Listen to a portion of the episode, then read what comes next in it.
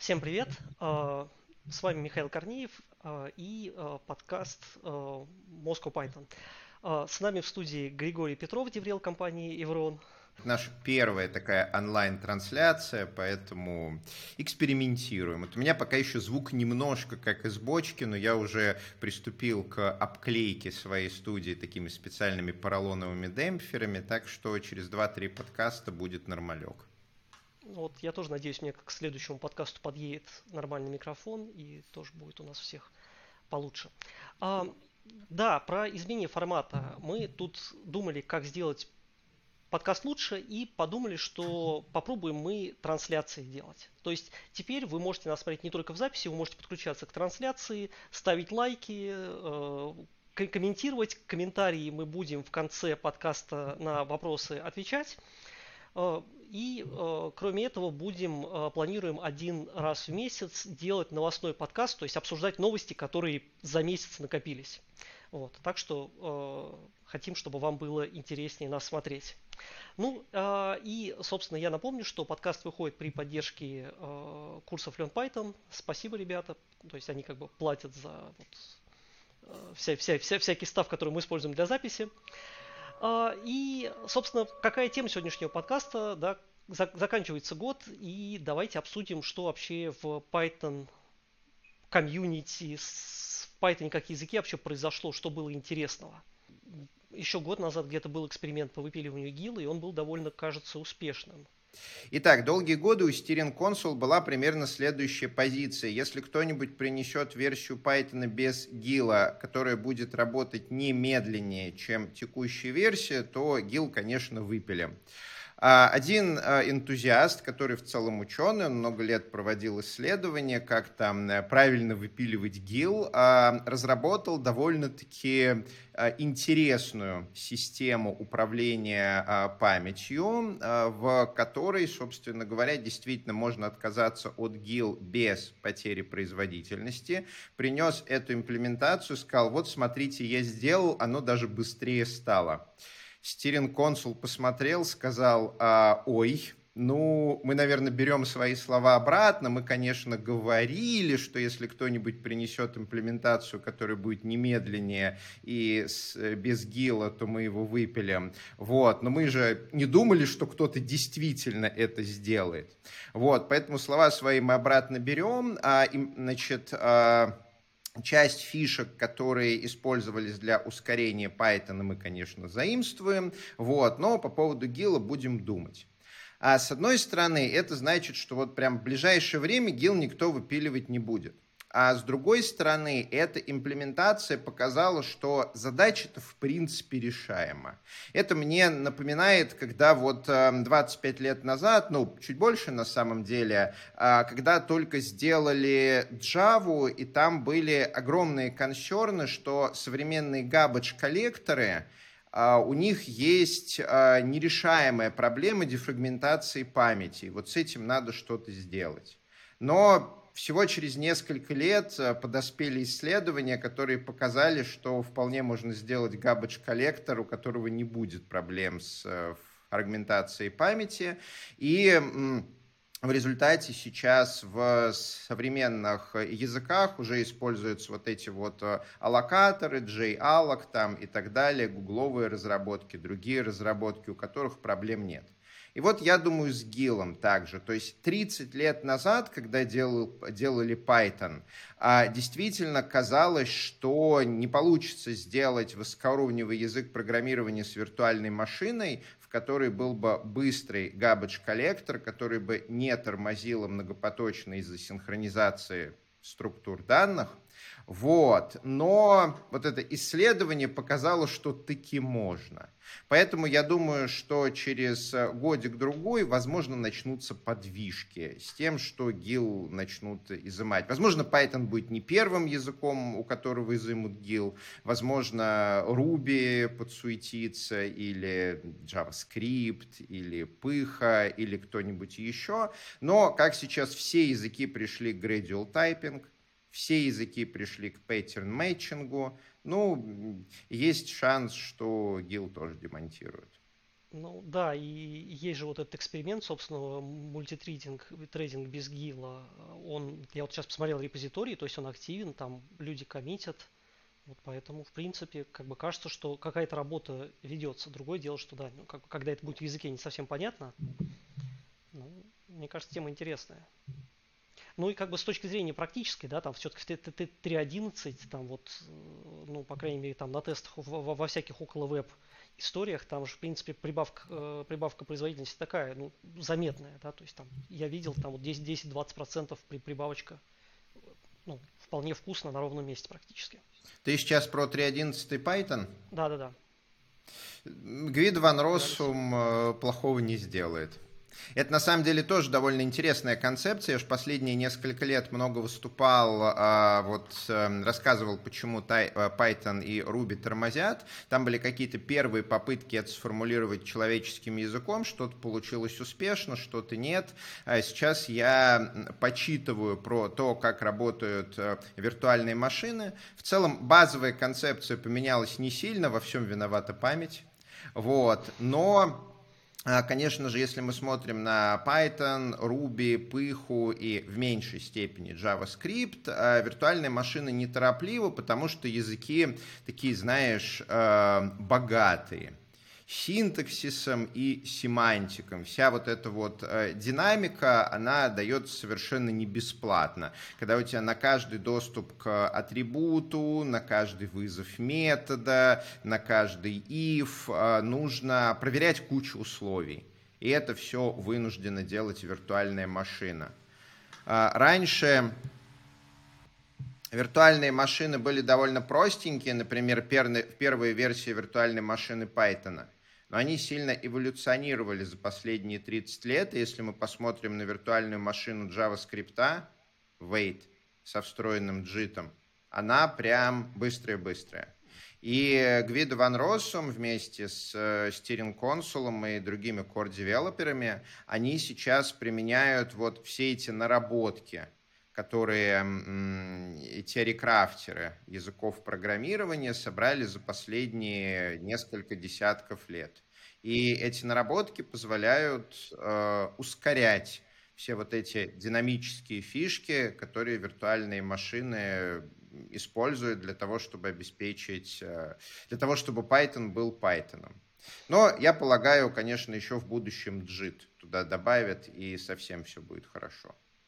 И у меня есть подозрение, что пойдут по пути JavaScript, когда в Node.js имплантировали uh, ECMAScript Modules. Если кто помнит, это была история лет на 10, а, потому что нода, она изначально использовала CommonJS. И CommonJS, он был архитектурно несовместим с ECMAScript, то есть ты не мог их просто добавить. Эти модули не жили друг с другом, и там были примерно десятки корнер-кейсов, когда все просто взрывалось и ничего не работает. Что они в результате сделали? Они реально отрубали кошечке хвост прям вот по чуть-чуть, по чуть-чуть. То есть сначала они добавили как флаг компиляции. Потом они добавили первую там альфа-версию, скрытую за флагом. Потом они адаптировали, адаптировали за вторым флагом, за третьим флагом шагом и так далее. И вот в результате через 10 лет в какой-то момент когда подавляющее большинство библиотек, фреймворков уже поддерживало ESM, они просто выключили этот флаг, и ESM стал работать из коробки.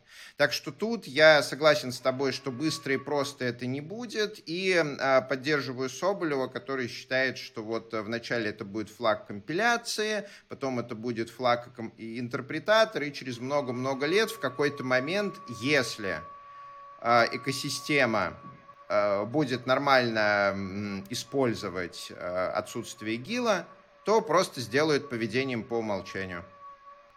Ну, будем надеяться, что как бы эта тема не, остановится, да, потому что на самом деле, ну, мне кажется, все, все в общем согласны, что там быстрее это хорошо. И на самом деле очень забавно то, что Microsoft становится таким местом, куда вот э, люди приходят этим заниматься, потому что я помню времена, когда Microsoft был корпорацией зла там, да, и вообще зашквар, зашквар, а сейчас прям Они молодцы, там, сильно меняются с точки зрения взаимодействия с разработчиками. Я предлагаю взять следующую тему и поговорить про Black. То, что в этом году э, Black наконец-то вышел из беты. Я уж не помню, сколько он там в бете был. И мне кажется, там куча народу его использовала, там, забив на то, что это бета. И вот наконец-то. Наконец-то. А, очень полезная, но контринтуитивная штука. Как нейрофизиолог я глубоко поддерживаю концепцию Блэка, что если все в команде придерживаются одного стиля вплоть до мелочей, то это прямо существенно лучше позволяет писать и читать код. Особенно читать код друг друга, потому что вот вид этого кода становится для всех разработчиков одинаково привычным. А с другой стороны, как человек, я, конечно, э, категорически против, ну, когда ты пишешь код там 10, 20, 30 лет, у тебя уже сложились какие-то предпочтения. Где-то ты согласен с PEP-8, где-то ты не согласен с PEP-8, там в команде команде могли сложиться предпочтения и так далее. И тут тебе говорят, ну, давай делать как все. И вот прям, ну, тяжело. Поэтому я одновременно очень люблю PEP, потому что крутую штуку делают, прям мега пользу для команд. С другой стороны, я его люто ненавижу, потому что он э, в деталях не совпадает с тем, как я привык форматировать и писать код с одной стороны, да, с другой стороны, вот честно, честно сказать, вот так вот, э, если бы мне представили в голове пистолет и сказали, Миша, давай вот там три э, штуки, которые прям вот надо в питон добавить в течение 10 лет, ну вот я бы, ну, поэтому вот это вот тренд, тренд на ускорение, классно, это вот прям, ну, не знаю, хорошо. Но вот какие-то такие глобальные вещи, которых прям сильно не хватает – ну, а, осин, как бы Осинкаю я вижу, что постоянно его допиливают. То есть вот там, если сравнивать с тем, что, что, что, что это было э, в районе, как, когда он появился, там 3.4, 3.5, по-моему, да, что-то, что-то в, те, в тех краях, да, и вот я в районе 3.5 его потрогал, вот, и тогда это было фу. Вот, а сейчас прям, ну, как бы, постоянно что-то добавляют, то там, типа, эти, как это, в 3.11 добавили эти, как это, групп, групп, групп, не помню, как ну, короче, понятно. Exception Та, groups. Exception group и, и task group, по-моему, тоже, да. да вот, ну, то есть, как бы потихоньку добавляют всякие там вещи, которые там тащат. Но, но это вот такое развитие, как бы, э, пошаговое, постепенное. То есть никто не приходит и не говорит, что давайте э, выкинем там Async.io нахрен и вот там сделаем прям вот с нуля, с нуля и хорошо. А, на этой неделе, во вторник, у меня как раз был юбилей, 10 лет публичных выступлений, и под это дело я выступил с приватной лекцией в контуре, где я рассказывал про Python в конце 2022 года, и когда я собирал этот доклад, у меня каким-то естественным образом получилась, вот как это называется, дивергенция, конвергенция что в последние десяток лет идет конвергенция фичей в языках программирования. То есть мы приходим к одному и тому же. А, возможно, это потому, что просто мир стал лучше коммуницировать. Да? Вспомним, как там 30 лет назад интернета нету, дискеты, вот это вот все, книжки печатные, и как сейчас. И когда появляется какая-то штука, которая, ну, объективно хороша, async await, gradual typing, matching, то она довольно быстро распространяется по языкам программирования. И спекулируя о том, что будет в будущем Python, я бы на самом деле смотрел на какие-то новые языки, которые появились в последний десяток лет. То есть вот что они попробовали принести революционно. Вот, например, тот же Dart, который используется во Flutter, он достаточно много заимствовал DSL магии у Ruby для того, чтобы можно было не побоюсь этого слова, гуй, очень быстро из блоков э, складывать. Вот, э, там идут всякие активные эксперименты с matching, structuring, destructuring, вот эти вот все истории. Я думаю, если внимательно смотреть на какие-нибудь там э, Haskell, который экспериментальный язык, новые языки программирования, то можно предположить, а чего вообще в следующие 10 лет могут заимствовать. Сейчас, смотрите, Python использует используется для Data Science очень много и для веб-разработки очень много. Но в Data Science я не сильно экспертен, а в веб-разработке я руку-то на пульсе держу и не только руку. И я вижу, что там сейчас за последние несколько десятков лет веб-разработка сделала такой полный круг. И если 30 лет назад мы рендерили HTML на бэкэнде, Последние 10 лет мы рендерили HTML на фронтенде э, с попытками его пререндерить на бэкенде то сейчас разработчики все больше и больше снова пытаются HTML рендерить на бэкэнде, но с маленьким таким отличием от того, что было 30 лет назад. Если 30 лет назад мы рендерили целиком страницу, отдавали в браузер и ходили по страницам, то сейчас мы рендерим маленькие кусочки, передаем их по веб-сокету и динамически страницу меняем. И вот, а, я думаю, если эта тенденция продолжится, то языки начнут предлагать какие-то синтаксические и семантические инструменты, штуки, чтобы нам комфортно было на бэкэнде, например, вот этот HTML или любой другой GUI рисовать. Ну, как вот в JavaScript пока не добавили, но практически уже де-факто стало JSX как в Dart DSL для рисования из блоков. Вот у Ruby очень сильные DSL, но там конструктор. То есть э, язык позволяет тебе использовать DSL, но ты их должен сделать сам. В Python DSL, ну, такое. У нас есть with, у нас есть context manager, у нас есть там декораторы, метаклассы, но в целом это такой средний набор строительных инструментов. Вот, возможно, в следующие 10 лет у нас появятся крутые DSL во всех мейнстримовых языках, что-то вроде JSX, но более заточено под веб и GUI, который позволяет комфортно на бэкэнде авторить HTML и CSS одно из таких направлений, которое мне кажется перспективным. Возможно, оно как-то просочится в Data Science, чтобы можно было DSL лучше описывать все, что ты делаешь с данными. Ну, в целом то же самое, что сейчас делает NumPy, только она там квадратные скобочки, всякие звездочки оверрайдит. А вот если бы языки предлагали какой-то лучший для этого синтаксис и семантику, то, наверное, бы дейт-сайентисты вообще бы были счастливы. Миш, что думаешь?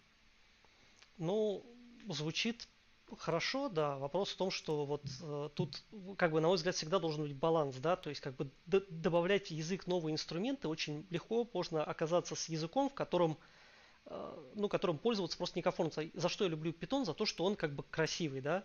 И вот э, всякие штуки, ну, там, например, там, пресловутый моржик, да, ну, прям скажем, спорные, да, то есть, как бы, я, и есть разные мнения, насколько, как бы, такие штуки улучшают язык. Понятно, что там там, как бы сделать так, чтобы э, вот как, как, как условно говоря, в Ruby, э, ну, там DSL был удобно, ну, это придется, кажется, довольно Миш, много... Миш, позволь тебя перебить, пока я не забыл.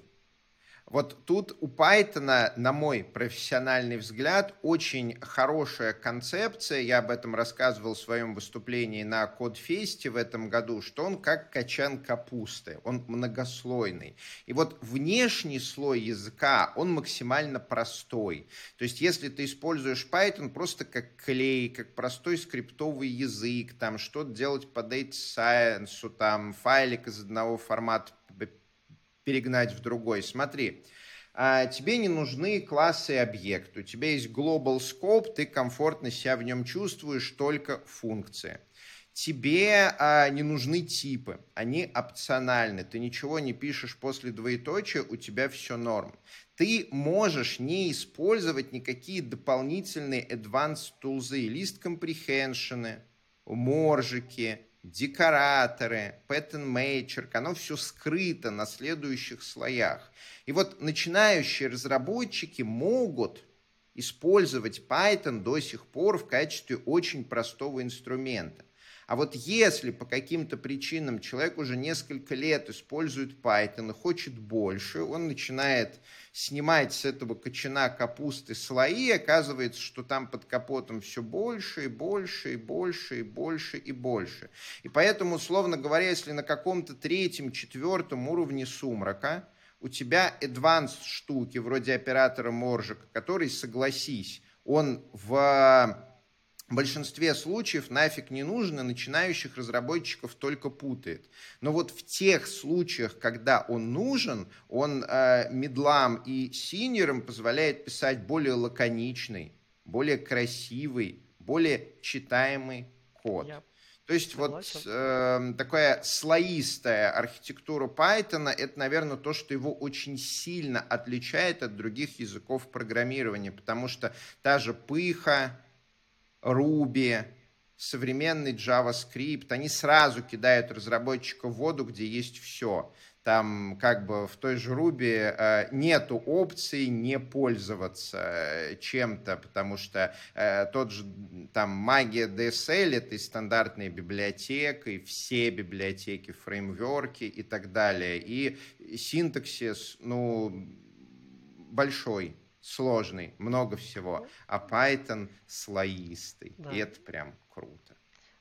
Ну, согласен, здесь просто очень легко увлечься, потому что вот я тут э, столкнулся с проектом, где вот там, возвращаясь к Блэку, да, там, где, где у человека, который его писал, э, совершенно свое понятие о прекрасном, то есть, как бы, э, то есть, видимо, э, судя по разговору про P8 он знает, но считает, что это все как бы от лукавого, и как бы у него прям свое понимание о том, как надо код форматировать. И ты это читаешь, и тебе просто физически больно. Плюс один, вот... я знаком да, с автором, да, да, да. и, ну, да. Да. Вот, там, э, ну, соответственно, здесь вот, и, и самое главное, вот эти инструменты, да, там тот, тот, тот, тот же самый мужик, я согласен, в каком-то там, не знаю, одном проценте он прям в тему. Проблема в том, что появляются люди, которые говорят, о, какая хорошая идея, сейчас мы его везде будем пихать. Тут вот очень тяжело держать баланс, и чем больше таких, как бы, вот, как ты говоришь, слоев, тем больше, ну, возможности делать странные вещи. Ладно, я предлагаю перейти дальше, э, к следующей теме. Ну и если мы на, начали говорить про будущее питона, я бы хотел поговорить про прошлый, про прошлый питон, потому что в этом году в 12.3 macOS окончательно выпили, выпилили питон 2.7, который был с нами Черт, я, я не помню, сколько он с нами был. Я вот в 2010 году у меня первый MacBook появился, и там Python 2.7 был из коробки. Ну, скорее, конечно, он там раньше появился. Вот. И только в этом году, 22 год, Python 2.7 с Mac пропал. Ушла эпоха? Uh, ушла эпоха, и это бесконечно круто, потому что вот этот вот системный Python, он на самом деле там пару десятков лет назад, когда вот его uh, добавили, а, он позволял а, пиарить Python, да, то есть пару десятков лет назад Python не был таким популярным, как сейчас, и то, что вот Apple сказала, что у нас Python и Ruby будут first class citizens, это прям сильно повлияло на популярность. Понятное дело, что это был один из факторов, да, не главный, но повлияло. Но сейчас это как э, трехколесный велосипед. Все уже научились кататься, и оно только мешает. И главное, что оно мешает, ну, тут та же история, что со стандартной библиотекой. Когда ты что-то даешь в комплекте, и на это начинают рассчитывать другие люди, ты не можешь это менять э, так же быстро, как ты меняешь отдельные проекты, breaking changes и так далее. Это та причина, почему вот э, Python, поставляемый в комплекте с macOS, до сих пор 2.7, потому что куча, огромная куча программ рассчитывают на то, что в macOS в комплекте идет питончик 2.7.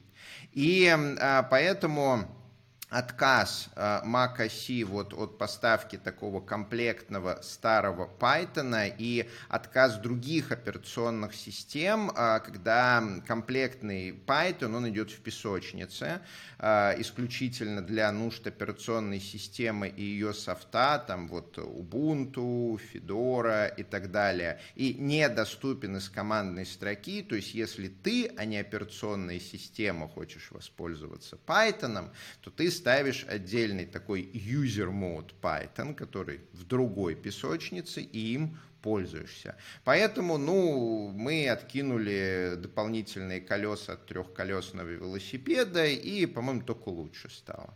А ты что думаешь? Ну да, мне кажется, что ну действительно просто просто просто ушла, ушла эпоха и действительно вот там, по-моему, по крайней мере у меня вот в, в пешей доступности э, macOS это последнее место, где было, где можно было Python 2.7 потрогать. Не то, не то, чтобы я этим пользовался, но это вот, знаешь, как бы э, навевало теплые воспоминания. Но да, наверное, ну как бы понятно, что действительно как бы в какой-то момент это было правильное решение, теперь это устарело. Ну, давайте вспомним, да, помянем. Это как, как бы как когда-то это было прям супер удобно. Ты берешь Mac, там сразу Python из коробки. Все так. Ну что, давай, давай пойдем дальше. Злата, у, у, у Златы там некоторые проблемы со связью, поэтому она отключилась. Ну, давайте, если она подключится, то подключится. Если нет, то пойдем, побежим дальше. А, так, а, Python Developers э, Survey от JetBrains. Ну, тут, честно говоря, я как бы не очень знаю, что обсуждать. Python там довольно популярен, там какое-то третье или четвертое место. Вот. Ну, слушай, а, они, э, собственно говоря, вот если говорить про э, Python Developer Survey, то есть на третьем и четвертом месте он, наверное, в Stack Overflow а, Developer да, да, Survey, да, который sorry. по всем языкам, а JetBrains как раз по Python.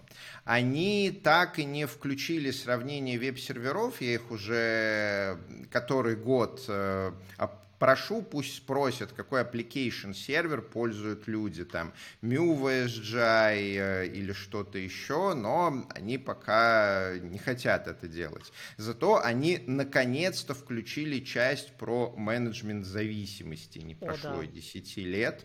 Вот, и там мы видим довольно интересную статистику, что, например, очень много больше всего разработчиков используют, по сути, голый пип. Вот, то есть там без каких-то особенно изысков. Да, используют VirtualEnv, но никакой дополнительной машинерии. А голый пип, он не то чтобы хорош. Он, э, ну, самое такое большое, да, он не умеет uh, uninstall делать он не умеет э, разделять э, зависимости и транзитивные зависимости. Ну, тут, конечно, ты можешь делать там requirements txt и requirements log отдельно, но положа руку на сердце, кто так делает? Вот. И то, что огромное количество разработчиков пользуются голый пип, показывает, что а, вот этот так, вот наш а, питонячий логотип. Да, ну а, давайте я тогда отсюда подхвачу. На самом деле, да, вот интересно то, что действительно добавили а, Python Packaging раздел. Если не смотрели, посмотрите. А, но э, на самом деле, да, интересно то, что все-таки э, для dependency management, то, что я как бы не ожидал, там у нас есть там Poetry, PipEnv, э, PipTools, и они все примерно на одном уровне. То есть, если посмотреть, Poetry 27%, PipEnv 26%, PipTools 26%, то есть нету какого-то лидера явного, да, то есть нету кого-то, кто прямо э, ну, вырывается вперед. Ну, то есть, как бы и так в сообществе посмотреть, есть фанаты Poetry, я, например, лично предпочитаю PipTools, там есть люди, которые предпочитают PipEnv, да, и вот лидер пока не, не появился, на самом деле это круто, я считаю, вот это прям очень классная история, потому что пока у нас нету э, одного лидера, у нас идет активная э, а что это активная конкуренция, и э, пакет-менеджеры э, как бы и, ну, внедряют какие-то новые штуки, да, чтобы вот э, выбрали их. Вот сейчас прям очень, очень забавный баланс, да, Гриш, ты отметил это? Я говорю про то, что э, пакетный менеджер, вот PipN в Poetry, PipTools, примерно там до процента э, одинаковое использование. Да, я переключился на резервный интернет. Э, ну, как это, у меня есть э, оправдашка. Последний месяц, что я тестирую свое оптоволокно, это реально единственный кейс, когда оно сбоило. Да, вот э, сейчас, во время нашего подкаста, то есть предыдущие 30 дней у меня не было ни одного разрыва. Возможно, в соседней комнате кто-то задел Wi-Fi точку доступа. Вот, но это не точно. А я как раз э, рассказывал, что у нас же у питанистов есть логотип сложности работы с зависимостями утконос. Помнишь, наверное, да, такой э, цветной утконос, радостно вылезающий из коробки с э, пипом там и прочим. Все еще актуально. Э, да, и вот э, разница между там poetry и pipenv, оно буквально доля процента, то есть какого-то прям победителя у нас нету. И неудивительно, учитывая, что все используют голый пип. Сюрприз, сюрприз. Ну, да, но будем надеяться, что люди перестанут использовать голый Я я вот, честно говоря, я вот э, там довольно давно сижу на PipTools, я не понимаю, как использовать голый пип. То есть ты вот уже пытаешься, и тебе, э, ну, прямо ты понимаешь, сколько тебе придется ручками делать, а там у нас еще пинг зависимость, там все, все вот это. Э, Делают. Хэши. Прям вот Python минус m, vn, в точка vn, activate, pip install, pip freeze, вот это вот прям ручками все делают. Короче, мое уважение не ленивым людям. Я, не я, ленивые я, люди. Я, я, я ленивый очень. Вот, но, но опять же, почему pip tools, а не poetry или pipenv? Ну, как бы я для себя, потому что они простые, как бы они простые, они очень легко встраиваются в процесс, там вот пал, палка, веревка, я, честно говоря, и, и, и как бы этого достаточно. Я пока вот, ну, не сталкивался с ситуацией, когда мне этого не хватало. И при этом все, что я хочу, там есть. Ну вот, скорее тут. Опять же, это вкусовщина, то есть здесь, здесь, наверное, нет правильного ответа. Ну да, у тебя вместо это вот как его uh, PyProject uh, Toml uh, или чем там Pipen сейчас ну, пользуется, там, появляется requirements in. Да? Ну, зато хотя бы по корню проекта можно быстро определить, что из четырех использует, точнее, что из пяти использует человек. Если там requirements txt, значит, pip, если там есть requirements in, значит, pip tools, если PyProject Toml, значит, poetry, если кондовский вот этот вот ямлик, значит, конду, ну и, наконец, я не помню, что использует pipenv, в общем, если это пятое, то pipenv. Что называется, гадаем по цифровым следам, а вот что у проекта происходит с управлением зависимостями. Это, конечно, не очень healthy ситуация, когда есть пять мейнстримовских, э, мейнстримных вариантов, и вот ты приходишь на новый проект, и первые такие вопросы, ну окей, а как здесь работать с зависимостями. Ну, Если сравнить это с Ruby 100% бандлер, с JavaScript 100% NPM и пыхой 100% композер, то становится немножко а, обидно за питончик. Слушай, я, я, я тот, конечно, еще JavaScript, то, по-моему, там вот там с теми проектами, с которыми я сталкивался, там, там тоже какое-то там количество не нулевое, там Yarn, NPM, что-то еще. А, ну, Yarn, да, и NPM, они совместимы Слушай, друг я, с другом, я, я, поэтому... Я, я вот еще с чем-то сталкивался с третьим. Короче, там вот тоже как, какие-то свои эти самые, ну, в общем, да. Ну, да. Но, с другой стороны, понимаешь, как бы, на мой взгляд, это интересно, то, что идет какое-то развитие, да, то есть, есть, есть нет, нет одного, как бы, правильного способа, потому что, ну, надо сказать, что все инструменты, наверное, пока не идеальны. Конечно, как бы сейчас кто-нибудь скажет, что poetry это наше все, там, да, вот придет чат. Я прям вижу, вижу эти строки, но как бы, ну, да, везде есть свои... Да, неплох у него, по крайней мере, нету каких-то таких, знаешь, вот, ну, очевидных недостатков. Есть там какие-то вопросы с э, паковкой э, вилов, э, ну, а, положа руку на сердце, сколько из нас в своих пакетах вот пакуют настолько сложные вилы, что поэтри станет каким-то узким местом. Ну да. А еще Frameworks and Libraries интересный, э, этот самый как называется, ну, короче, как, как, какие веб-фреймворки используют. Flask, Django, Фастапи. Прям вот 40%, 40-20, да, да, да, да. Это прям... А кто из них первый сделает full stack, тот победит. И судя по динамике развития в Фастапе, э, что-то мне подсказывает, что вот э, чел притащил Орм, и сейчас он немножко вдохнет, выдохнет и притащит какой-нибудь Hotwire. Ну, слушай, Орм там, если ты про этот самый, как он, на, на, на S, да, вот, он же, он же вроде пока не очень живой. А, пока да, но там стараются. Ну, окей, я просто недавно его смотрел и как-то пока, пока, пока грустненько. Ну, будем надеяться, что да, будет, будет, потому что, ну, да, очень многие хотят там хороший асинхронный норм.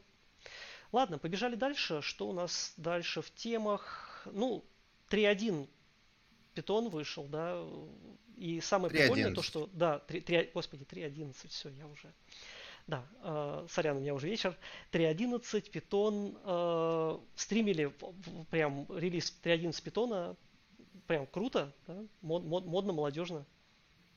Да, и это огнище, знаешь, вот когда... М- ну, я как нейрофизиолог-любитель, я всегда говорю, что мы, как люди, очень социальные.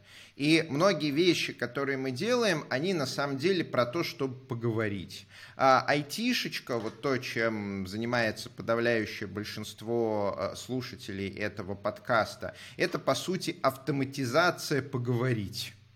Да, а, то есть, конечно, а, много айтишечки – это управление какими-то железными устройствами, вот это все, но по сути айтишечка как индустрия – она настолько популярна, настолько нужна и настолько важна, потому что она автоматизирует поговорить. Она позволяет лучше социализироваться, направлять коммуникационные потоки и так далее. И вот мы видим прямо сейчас в реал-тайме, что благодаря социальным сетям, чатам, айтишечкам и так далее, айтишечке. Вот это вот а, поговорить, оно прямо-таки меняет мир вокруг нас и выигрывают компании, технологии, подходы, которые лучше коммуницируют. Тот же, например, Айлон Маск, вот э, что про него не говорили, что там шоумен, это очень плохо, что бы он мог достичь, если бы сидел у себя там в подвале, ни с кем не общался и только руководил компанией. А вот на самом деле такие открытые каналы коммуникации коммуникации, они же привлекают людей к технологиям, потому что мы как биологический вид про поговорить.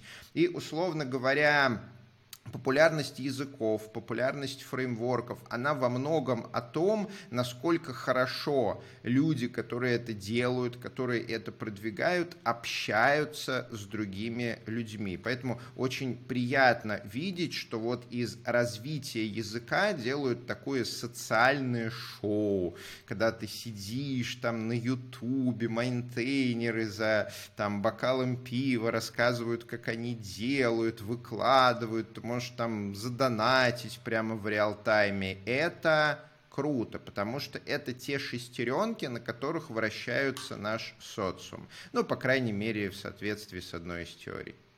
Ну, соглашусь, да, у меня такие, знаешь, слезы олдфага, то есть я вот там, как что-то вот как раз, как, когда вот этот стрим э, шел, я что-то вспоминал, когда в 90-х, да, чтобы узнать, что вышло что-то новое, да, какие были варианты. Журналы, там раз в месяц там ты покупал какой-нибудь, как, там, не знаю, компьютеру или что, что, что там еще было, вот я уже сейчас не помню. Или там на какой-нибудь митинский рынок ехал там, да, и вот там как бы пацаны тебе там на этом на, на да, да, да. Вначале вот... дискетки такими стопочками, потом появились первые CD-диски, они еще были такие красивые, золотые и да, стоили да. вообще бесконечных э, денег. Вот. Э, тогда социализация была гораздо труднее. Ценилась, конечно, выше, но была гораздо труднее. Ну да, а сейчас любой может посмотреть, как там вот язык, который он работает, как они там длились новую версию. Это прям, мне кажется, прям очень, очень крутая тема. Я прям очень... Да. да. Да, среда, в которой распространяются мемы. Не ага. те мемы, которые интернет-мемчики, а те мемы, которые когнитивные смыслы, на которых стоит, собственно, наш социум. Ок. Так, ну, смотрите, э, на самом деле мы э, как бы обещали еще там пообщаться с аудиторией, поотвечать на вопросы, поэтому если вы хотите какие-то вопросы задать, задавайте нам их, там, наш режиссер трансляции нам их передаст. Вот, а мы пока последнюю тему возьмем, да, вот э, буквально в там буквально не, не, недавно была новость, что на GitHub Copilot э, подали в суд за нарушение open source лицензий. Ты, Гриш, вообще э, копилотом пользовался? А, я им не пользуюсь в работе, но, конечно, я хорошо себе представляю, как он работает. А, более того, я тебе скажу, что, например, чат э, GPT, она именно как э, написание кода по описанию, ну, гораздо круче копилота. Mm. Ну, я как раз пользуюсь копилотом, и мне прям нравится. Ну, то есть, э, я не пользуюсь им скорее там для, как бы, вот, прям то, что он за меня пишет код, он скорее, это, знаешь, такой получается очень э, расширенное автодополнение. Вот когда там ты там пишешь функцию, да, и он тебе там тайпинги сам угадывает прямо, ну, очень удобно, то есть тебе просто тупо меньше, меньше печатать. Вот в основном uh-huh. он, может быть, я не знаю, может быть, я не умею как бы его прям совсем правильно готовить, в основном как-то не совсем угадывает то, что я хочу, но как бы все равно полезная штука, прям там я вот за, за него там какие-то 100, 100 долларов в год плачу, и в принципе мне как бы, ну, мне окей, то есть как бы мне, мне кажется, что я понимаю, за что я плачу, прям при, при, приятная очень ну, штука. В качестве э, ускорения, да, но это такие как мелкие фишки, которые немножко улучшают нашу работу, делают ее более комфортной. Знаешь, это как э, autocompletion. Вот я э, прекрасно помню в конце 90-х, когда я программировал на плюсах, у нас была Visual Studio, и э, Visual Studio там не было никакого completion, то есть ты весь код писал, ну, по сути, как в ноутпаде. Она тебе только раскраску давала, очень хороший дебагинг. Ну, там еще всякие визуальные штуки были для MFC, но этим никто не пользовался. И вот когда появился Visual Assist X, который через точечку тебе комплитил это все, было просто прорывом. А, писать код стало гораздо комфортнее. Ну, сейчас мы это воспринимаем как данность, да, немножко ускоряет, но в целом, э, сравнивая, сколько времени ты этот код непосредственно пишешь, а сколько времени ты потом отлаживаешь, общаешься с другими людьми, сидишь в тикетнице, э, в тикетнице и так далее, это не принципиально. Сейчас многие боятся, что копилот или чат GPT решат программистов э, работы, но это на самом деле то же самое, что было многие годы назад, там и визуальное программирование, вот эти вот составление программ из квадратиков, теперь составление программ те, из текста. К сожалению, я повторяю это на протяжении последних 10 лет. А сложность, челлендж программирования, за что программистам платят деньги – это не за то, что мы выучили язык программирования, не за то, что мы можем взять э, какой-то там э, выси, э, э, слова, которые сказал менеджер, и превратить это в программный код, а за то, что мы умеем разобраться, как бизнес-задачу с помощью кода решить. И вот как раз что у визуального программирования, что у копилота, что у чат GPT, что у любых других систем, у них есть фундаментальный недостаток. У них нету вот этого вот э, когнитома, сознания, которое обучено на нашем мире, на его закономерности, не на текстовых массивах, которые отражение мира, а на том, а, что происходит в мире.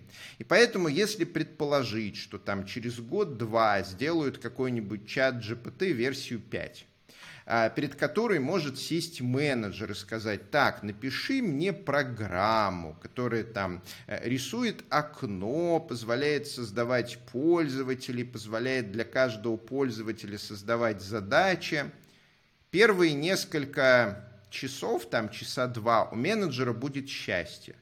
А такое же счастье, как было у человека 30 лет назад, который квадратики э, мышкой водил по экрану, у него получался веб-сайтик. А через несколько часов наступит катастрофа, когда вот эта вот э, обученная модель э, начнет менеджеру отвечать, что, знаете, а ваши задачи противоречат тому, что вы говорили два часа назад. И вот в этот момент и придет понимание, что сложность не в том, чтобы преобразовать текст в код, это тривиальная задача. Совершенно все равно, кем ее делать. Программистом, нейросеточкой, шаблонизатором. Вот не за это платит. Не это важно, не это большинство времени жрет. Главная задача — это спроектировать по словам других людей штуку, которая будет делать то, что им надо. Взаимодействовать с другими штуками, делать это не противоречиво, расширяемо и так далее. Вот в этом челлендж и в обозримом будущем для этого нужен человек, который обучен в том же социуме, умеет разговаривать на одном языке и а, имеет а, модель нашего мира, для которого делается софт, а не просто лингвистическую модель и модель языка программирования. Ну да, если посмотреть, кажется, что там последние годы там программирование там типа упрощается, упрощается. Ну, то возьми тот же Python, где там куча библиотек, которые делают там за тебя какие-то штуки. И я еще помню там в 90-х разговоры, что вот там мы сейчас научимся переиспользовать код, то есть одно, одно время переиспользование кода это была прям священная корова, да, там, про которую там писали в, в каждом этом самом, на каждом заборе. Вот, вот у нас есть переиспользование кода, как бы стали ли мы богаче и счастливее, ну, спорный вопрос, потому что комплексность задач-то тоже увеличилась. Да, то есть мы, а, когда-то мы писали какие-то штуки, которых был только текстовый интерфейс, да, там в командной строке, там, да, или там какие-то э, incurses или что там. Вот. А сейчас, как бы, да, мы пишем распределенные всякие э, сложные сервисы, да, и все, вот, ну, как бы, все так, все да. так. И типичная работа, когда пять человек сидят, обнявшись и плачут, потому что они не могут сформулировать, что им нужно и как это интегрировать с э, чужой опишечкой, там, с third-party сервисами, с э, платформами, где другие небольшие кучки людей тоже не смогли сформулировать, что же им нужно. Ок, э, смотри, давай, нам, нам задали несколько вопросов, давай я их зачитаю. А, э, вы в чате пишут про фреймворк э, Masonite. Я, честно говоря, не видел, Гриш, ты в курсе? Смотрел на такое? Слушай, а как это а, очередной веб-фреймворк, у них там собственная ORM, вот, э, из серии давайте переделаем Django в каком-то там вот Э, современном году, выбросив все легаси и оставив только крутотенюшку. А такие штуки, они, как правило, становятся популярными и юзабельными по мере того, как их начинают использовать тысячи, десятки тысяч людей. Поэтому тут во многом вопрос курицы и яйца, самоподдерживающегося пророчества и так далее. То есть насколько большую группу энтузиастов Самсонит сможет вокруг себя собрать и не превратиться ли при этом в чемодан. Да, ну, я, честно говоря, не, не пробовал, но будет интересно посмотреть, да. А, так, следующий вопрос. А, выпали из разработки в целом, Python в частности, 2018 года. Можно ли в пару предложений уместить, что нужно освоить, а, что можно оставить на потом из новинок? Цель сейчас найти работу. Python разработчик для этого использует Python для бэкэндового приложения. Ну, смотря там чего использовал, да, то есть если там ты использовал условную Django, то Django сейчас много. Там ты, ты, ты, ты, ты куда не приходишь, там где, где, где-то Django торчит. Да, из нового, ну вот в фастапе, конечно, имеет смысл пощупать, например. Там. А, и типы. И вот. Э, инфраструктура, которая над ними выросла. То есть типы это в первую очередь не просто типы, а это Pydantic и FastAPI, которые их активно используют. Да. Вот. А Async await можно оставить на потом. Они, во-первых, сложные, а во-вторых, условно, для того, чтобы использовать FastAPI, ну, угу. каких-то вот прям глубоких знаний Async await не нужно. А, что еще? Pattern matching, моржики, вот все, что за последние четыре с половиной года добавили в синтаксис языка, а, если придерживаться концепции кочана капусты, это все можно смело оставить на потом, это не принципиально.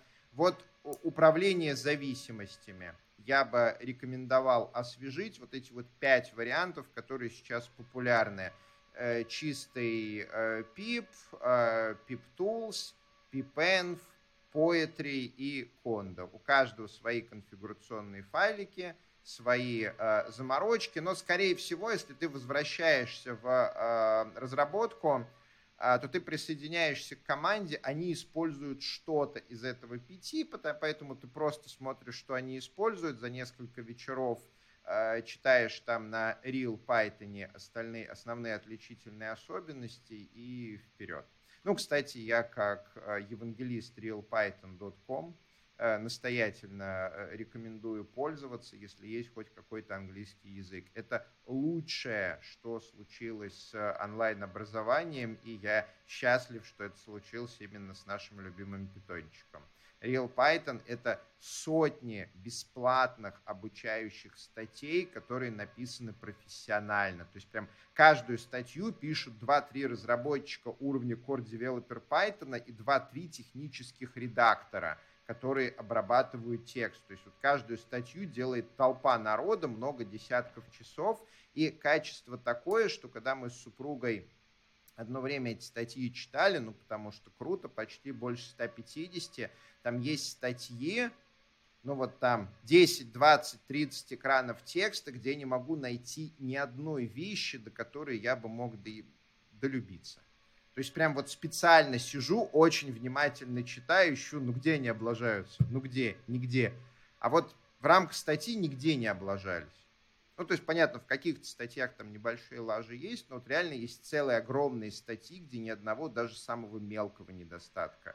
Это какой-то запредельный уровень качества. Э, я соглашусь, я не евангелист Real Python, но я просто истово плюсую к Грише. Прям очень хороший сайт, очень хороший контент. Да, realpython.com, прям всячески рекомендую. Так, следующий вопрос. Э, когда будет Python 4, что там будет принципиально нового? Маша, Маш, ваше мнение? Хм, я недавно смотрел интервью э, Фридмана с э, Лекс. Он Лекс Фриман или Лекс Фридман? Я постоянно путаю. По-моему, по Фридман все-таки. Фридман. В общем, интервью Лекс Фридмана с Гвидо Ван Россом. И там Гвидо Ван Россум прям так сразу так никогда за Python 3.11 будет Python 3.12, потом 3.13, потом 3.14, потом 3.99, а потом 3.100. Вот. Эм, Гвид Ван Россум говорит, что никогда не будет четвертого Python. И я его прекрасно понимаю, потому что если ты пережил переход Python с двойки на тройку, переход Ruby с 1.8 на 1.9, ты больше такого не хочешь. Ну, я добавлю, да, на самом деле, э, тут же в чем фишка, что там четвертая версия, она, то есть как третья версия была необратно совместима со второй, так четвертая версия должна быть необратно совместима с третьей. То есть на самом деле ответ такой, что четвертый Python будет тогда, когда накопится объем изменений, который в основу языка надо менять, и который ломает обратную совместимость капитально. Не как вот это вот была, помнишь, в этом году история, когда парсинг строки в int – там, когда там больше там каких-то там тысяч символов, да, то вот а, а, они сделали, чтобы падало с ошибкой. Вот. Ну, то есть это типа обратно несовместимая штука, но на самом деле, скорее всего, вряд ли кто, кто, кто-то, ну, те, кто это заметили, скорее всего, это очень, очень редкие истории.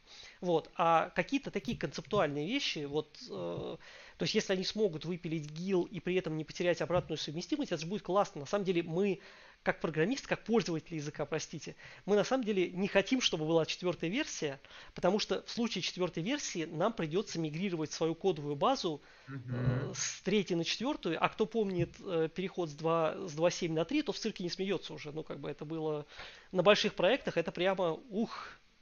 Unicode, он дал всем просраться просто глобально народ наконец-то понял, чем байтики отличаются от буквок и ужаснулся. Потому что, знаешь, когда ты вот э, от этого об этом не задумывался, в начале нулевых не читал э, фундаментальную статью Джоэла Спольски про Unicode, да, а потом он к тебе приходит и делает кусь.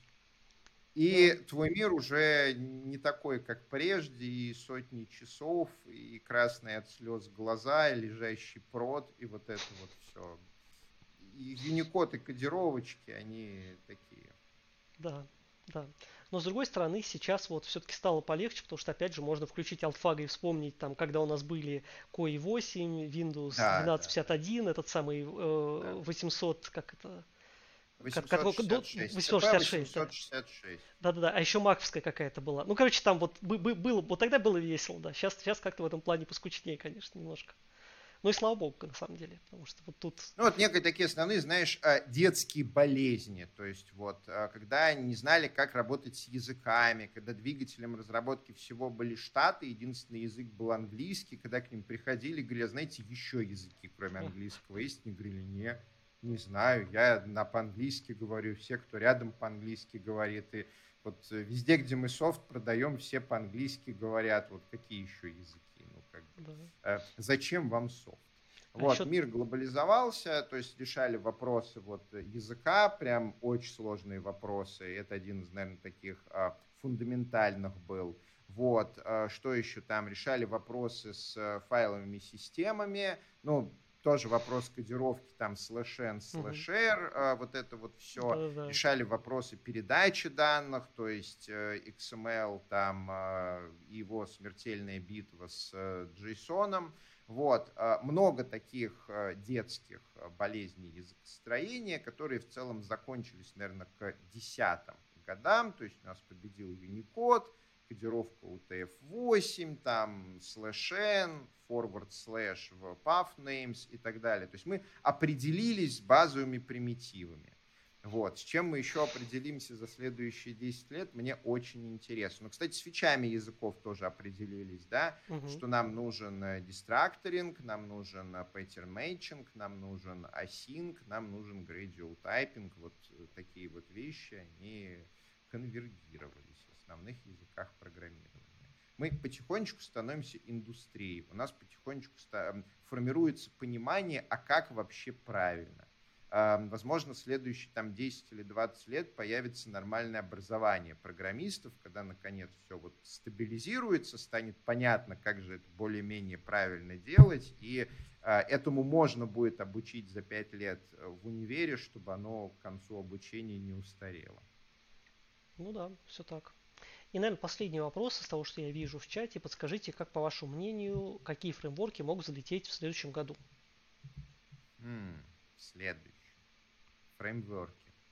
Взлететь. Ну, Fast API мне очень нравится, как развивается. Вот.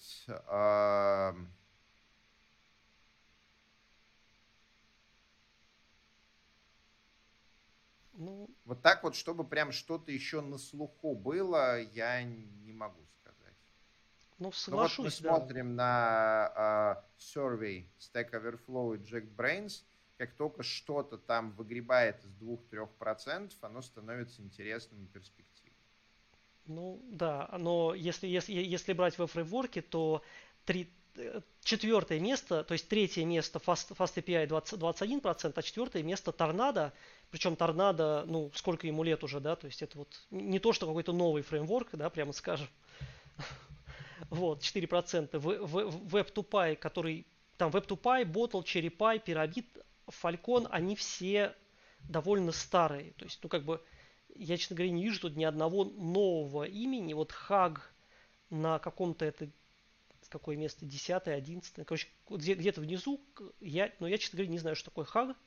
У него 1%. Миш, uh, pure speculation, я думаю, торнадо, потому что огромное количество легаси, которые на нем собрано. Вот, реально, до а, появления Fast API торнадо это было единственным способом сделать а, асинхронную систему, которая была бы быстрая, то есть тысячи запросов в секунду, когда у тебя основная нагрузка идет на input-output. Вот, я думаю, что именно вот для таких задач, как э, эм, Fast API в течение нескольких лет э, очень сильно торнадо подъест. Ну, или ну, случится что-нибудь интересное. Да, но пока каких-то вот таких прям трендов я, честно говоря, не вижу. Да, появляются новые интересные фреймворки, фреймворки но э, на них интересно посмотреть. Но как бы то, что они прямо занимают какую-то заметную долю, там, я пока такого не вижу в Data Science, но я, честно говоря, не сказать, что я в Data, в Data Science, это, наверное, надо кого-то еще спрашивать, но тут тоже, если посмотреть, там первое место на NumPy, ну, NumPy понятно, Pandas понятно, там TensorFlow, PyTorch, как они были, там сколько вот там лет, год, год, год 4-5 назад, так они и сейчас как бы в топе. Поэтому на самом деле мне, мне кажется, что вот увлекаться, ну то есть тут как бы есть две, два, там две части. С одной стороны смотреть новые фреймворки полезно, да, но вот увлекаться и тащить, говорить, вот вышел новый да. фреймворк, сейчас мы его затащим и все будет классно, ну, оно полезно для саморазвития. То есть меня часто спрашивают, например, а вот как там middle plus расти в сеньора, да, а как дальше сеньору развиваться? А вот так, собственно говоря. Ты берешь какой-то новый фреймворк, начинаешь на нем делать пет-проект, какие-то небольшие, неважные, изолированные фу, э, штуки, не с целью, чтобы сделать что-то лучшее, не с целью, чтобы как-то там э, этот фреймворк начать использовать вместо, там, Flask или FastAPI или Django с DRF, а для того, чтобы посмотреть, а что вообще нового делают люди, какие закладывают идеи, как этим пользуются, а, какие у них претензии к существующим а, фреймворкам, технологиям и так далее. И вот а, таким образом потихонечку ну, становишься лучше как программист, появляется вот это вот, как вы правильно сказать, общая начитанность, ты начинаешь сравнивать штуки, пропадает юношеский максимализм, когда там Django Forever, вот это все, там только Flask, татуировка с Э, фастапин на плече, и начинаешь относиться к технологиям как к чему-то, что постоянно меняется, э, начинаешь понимать свои предпочтения, не просто вот «я это люблю», а там «мне нравится система с лаконичным синтаксисом». Вот, и это делает э, из э, нас всех э, лучших программистов. Все так. И да, еще один вопрос прислали. Может, э, может, дадите советы, как найти первую компанию для работы э, в последнее время? Даже стажировки не подаются. Что думаете насчет э, развития рынка IT в РФ? Будет ли потребность в джунах? Это прям комплексный вопрос. Я бы сказал, что это несколько э, вопросов. Э, и тут Слушай, я вот, можно я тогда начну, да? Я на самом деле Конечно. вот там, как бы вот, ну, мы там, я довольно много там 6 лет своей жизни отдал курсам Learn Python, да, и я там в конце каждого курса говорил примерно одно и то же, что э, на самом деле, э, когда ты ищешь работу, как бы первую работу, да, опять же, давайте вот сейчас мы говорим про начинающих, э, что тут примерно та же история, когда ты убегаешь от медведя, да, нет задачи бежать быстрее медведя, есть задача бежать быстрее вот остальных, кто убегает. Вот то же самое с джунами, да, нет задачи быть самым крутым джуном, который знает Flask, Django, Fastapi, я не знаю, PyTorch и какие-то еще страшные слова, да. Есть задача вот быть лучше других. И лучше других это не просто там, э, не знаю, смотреть какие-то фреймворки, да, э, open source, хакатоны, те места, где ты можешь получить опыт. Ты можешь получить опыт не только в стажировках. Если ты вписываешься в open source проект, это как бы, ну, вот эти советы, они сложные. То есть тебе придется тратить на это время. Э, это не очень, как бы, это не те вещи, которые дают результат сразу, да.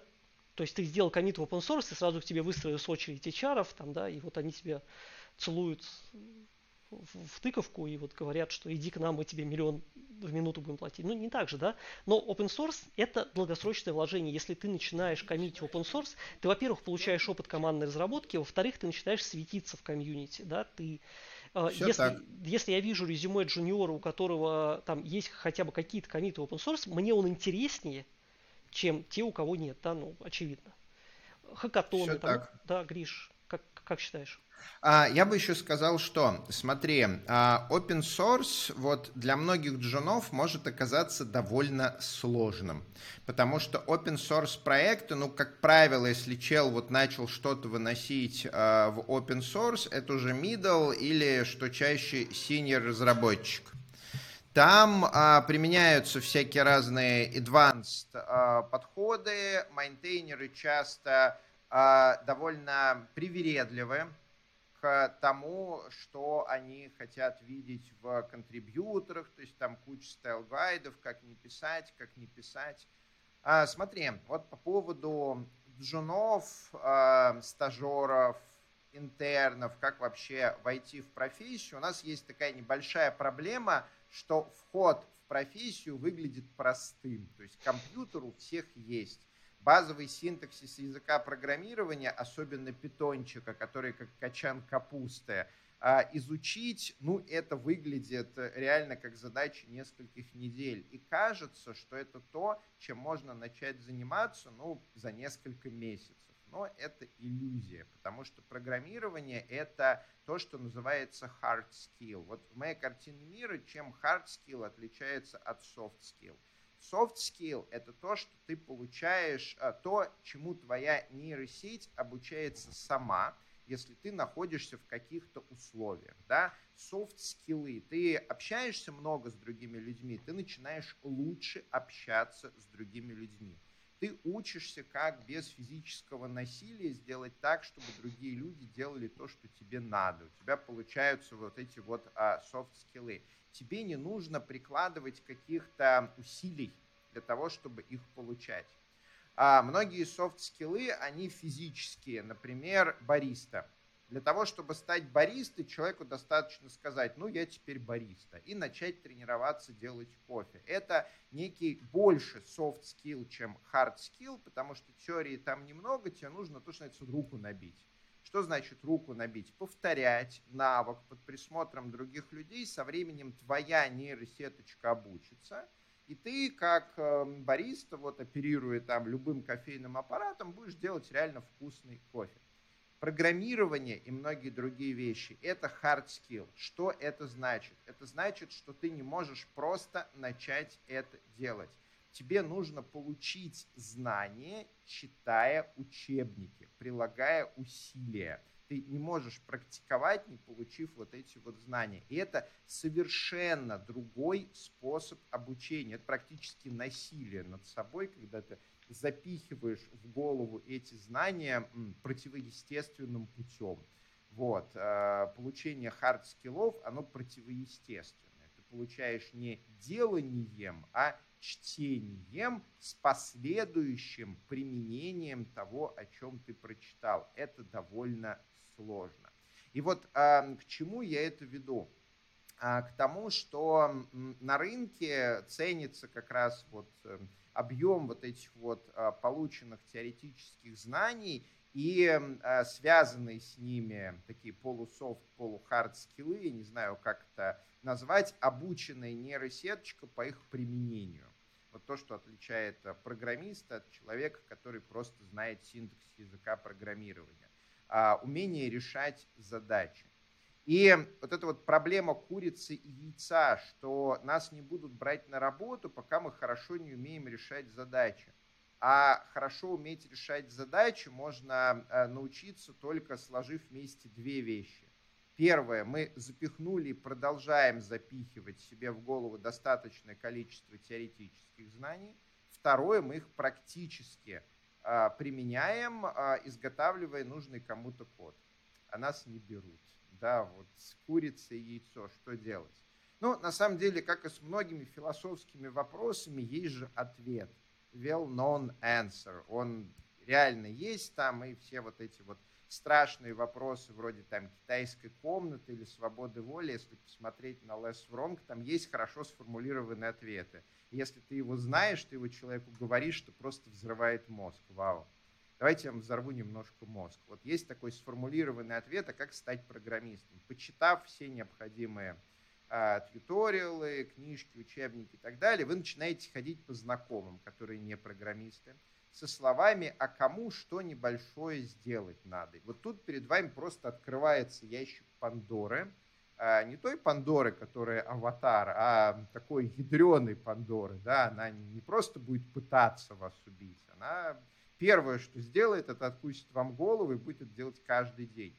А окажется, что всем вашим знакомым что-нибудь надо, какие-нибудь мелкие скрипты, которые автоматизируют вот а, кучу всего, что вы делаете. А вот вы начинаете делать такие штуки, а, вы ходите по людям, вы спрашиваетесь, вы пытаетесь им делать, у вас не получается, вы делаете им простенькие сайты, вы делаете какие-то тулзы по преобразованию данных, вы делаете автоматизацию, и за полгода-год вы набиваете руку. Самое ядреное из того, что вы сделали, вы помещаете в портфолио. Об этом вы будете говорить с работодателем. Дальше вы пишете правильное резюме, в которое отвечаете на два вопроса. Первый вопрос. Вы доказываете работодателю, что вы можете делать работу. Это вот те учебники, которые вы прочитали, и те проекты, которые вы сделали для других людей. И второе. Вы доказываете, что вы будете делать работу. Вот если вы полгода, год делали для ваших знакомых кучу мелких проектов, и у вас есть успешные, это вполне себе социальное доказательство. Да, все так. Но про open source я все-таки добавлю, что во многих проектах сейчас стали делать задачи, которые помечают как э, good for beginners или э, good first issue и так далее, да, поэтому на самом деле, ну, то, что Гриша говорит, с одной стороны, это правильно, с другой стороны, если поискать, есть прямо, ну, как бы можно пошукать и найти задачки, потому что вас, вас же никто не требует там, типа, начать контрибьютить в ядро Linux, да, а как бы поправить где-то документацию, там, во многих проектах, там, да, перевести документацию на русский язык, и э, вот это, вот это все, это все равно какой-то опыт, который вы осваиваете процесс участия в проекте. То есть open source дает вам как бы умение участвовать в проекте. Да, не когда вы один пишете какую-то тулзу, это ну как бы совершенно другой скилл. Да, вот это, это как раз вот там умение участвовать в проекте, это скорее soft skill, чем hard skill. Да, потому что умение договариваться, умение как бы понять, что тебе говорят. На самом деле очень многие люди там не очень хорошо этим умением владеют. Да, и, вот э, все вот это вот, да, вот то, что Гриша говорил, да, переложить слова в то, что надо сделать. Это очень важный скилл, и вот это все вы научитесь. А, стартапы, да, там как бы есть много технических, как бы, э, есть много ребят из, как бы, не знаю, маркетинга, бизнеса и так далее, которые хотят запилить какую-то свою штуку хакатоны, не побоюсь этого слова, там есть куча людей, которые пришли, у них только идеи, ничего кроме идеи, им нужно хоть какая-то имплементация, хоть вот хоть какая-то. Просто ходите по хакатонам, присоединяйтесь к командой. Ну да, это инвестиция, это работа, это не то, чтобы прийти в Starbucks и сразу же стать баристой, и вот через час начать получать зарплату. Нет, это посложнее. Да, ну, по поводу того, что будет с российским IT-рынком, мне кажется, я предлагаю даже эту тему не обсуждать, потому что это выглядит как очень большая тема и сложная. И, честно говоря, мы сейчас, кажется, не... Ну, у нас нет столько, столько времени, я не уверен, что мы прям в, как бы готовы так вот прям угадывать. А, вопрос я видел про Copilot. Copilot мы обсуждали раньше. Поэтому, если вам про Copilot интересно, то вот мы там где-то в середине это обсуждали. Ну, Судя по всему, вопросы закончились. Я предлагаю на этом тогда подвести итог. Э, поздравить с Новым годом, Гриш. Давай тогда ты. О, да. А, Python сейчас один из самых динамически развивающихся а, языков. Мне а, очень нравится, что я являюсь частью этого сообщества, продолжаю его продвигать, помогать другим разработчикам. Мы делаем эти подкасты при поддержке курсов Learn Python. Подписывайтесь на наш канал, не пропускайте следующие подкасты. Первый такой вот онлайн-выпуск выпуск, но первый блин, как обычно, комы, да, проблемы со звуком, с перфоратором, с интернетом, там, со всем, что только могло случиться. Вот, мы, конечно же, будем это все улучшать. Я с своей стороны прекращу звучать как из бочки. Мне всего лишь нужно обклеить э, кабинет такими смешными поролоновыми м, пирамидками. Вот, а мы будем рассказывать интересное, отвечать на ваши вопросы, брать э, интервью у других э, э, питанистов, ну и вообще социализироваться. Я э, поздравляю всех с наступающим Новым годом. Желаю, чтобы наша социализация, как это сказать по-русски, решала наши задачи и делала нашу жизнь лучше. С наступающим всех! Да. Ну и да, я тоже поздравляю всех с наступающим Новым годом и Рождеством праздниками. Я надеюсь, что Новый год будет к нам всем чуть добрее, чем прошедший. И нас всех действительно раскидало между нами с Гришей, по-моему, а, в обычных, я не знаю, сколько сейчас, но обычно у нас с Гришей разница 7 часов в часовых поясах. Сейчас у меня э, по моему времени 13.25, а у тебя? А у меня 19.25.